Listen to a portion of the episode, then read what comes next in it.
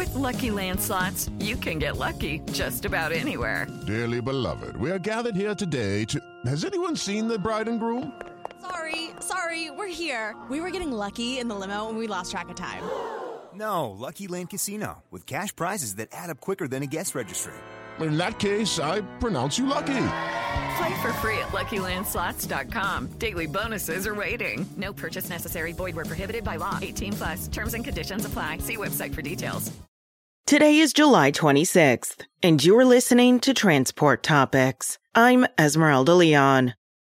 Keeping up with regulatory compliance rules and back office maintenance can be expensive, confusing, and hard to follow. Is it more effective to outsource these needs? Listen to our latest road signs podcast at ttn.ws slash road signs 118. Now let's dive into the day's top stories.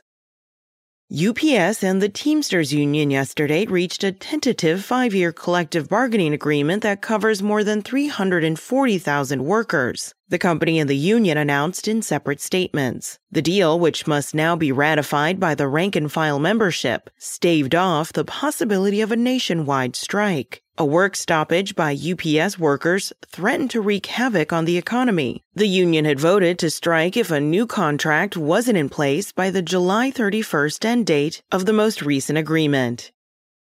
Autonomous technology developer Aurora Innovations has a new round of public and private funding of at least $800 million to $820 million means it will have enough money to launch its system of self-driving vehicles and other technology components next year. Pittsburgh based Aurora said in a regulatory filing that it plans to sell $600 million in common stock through a private placement and offer up to $200 million of common stock in a public offering.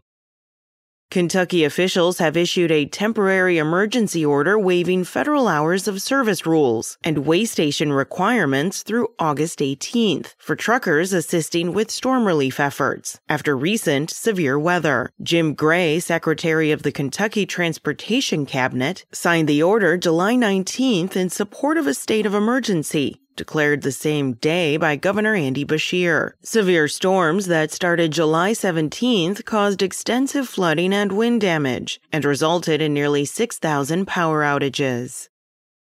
That's it for today. Remember, for all of the latest trucking and transportation news, go to the experts at ttnews.com. Spoken Layer. This is the story of the one.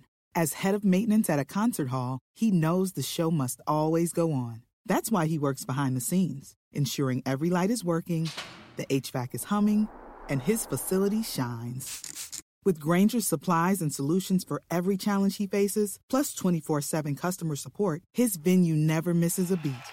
Call quickgranger.com or just stop by. Grainger, for the ones who get it done.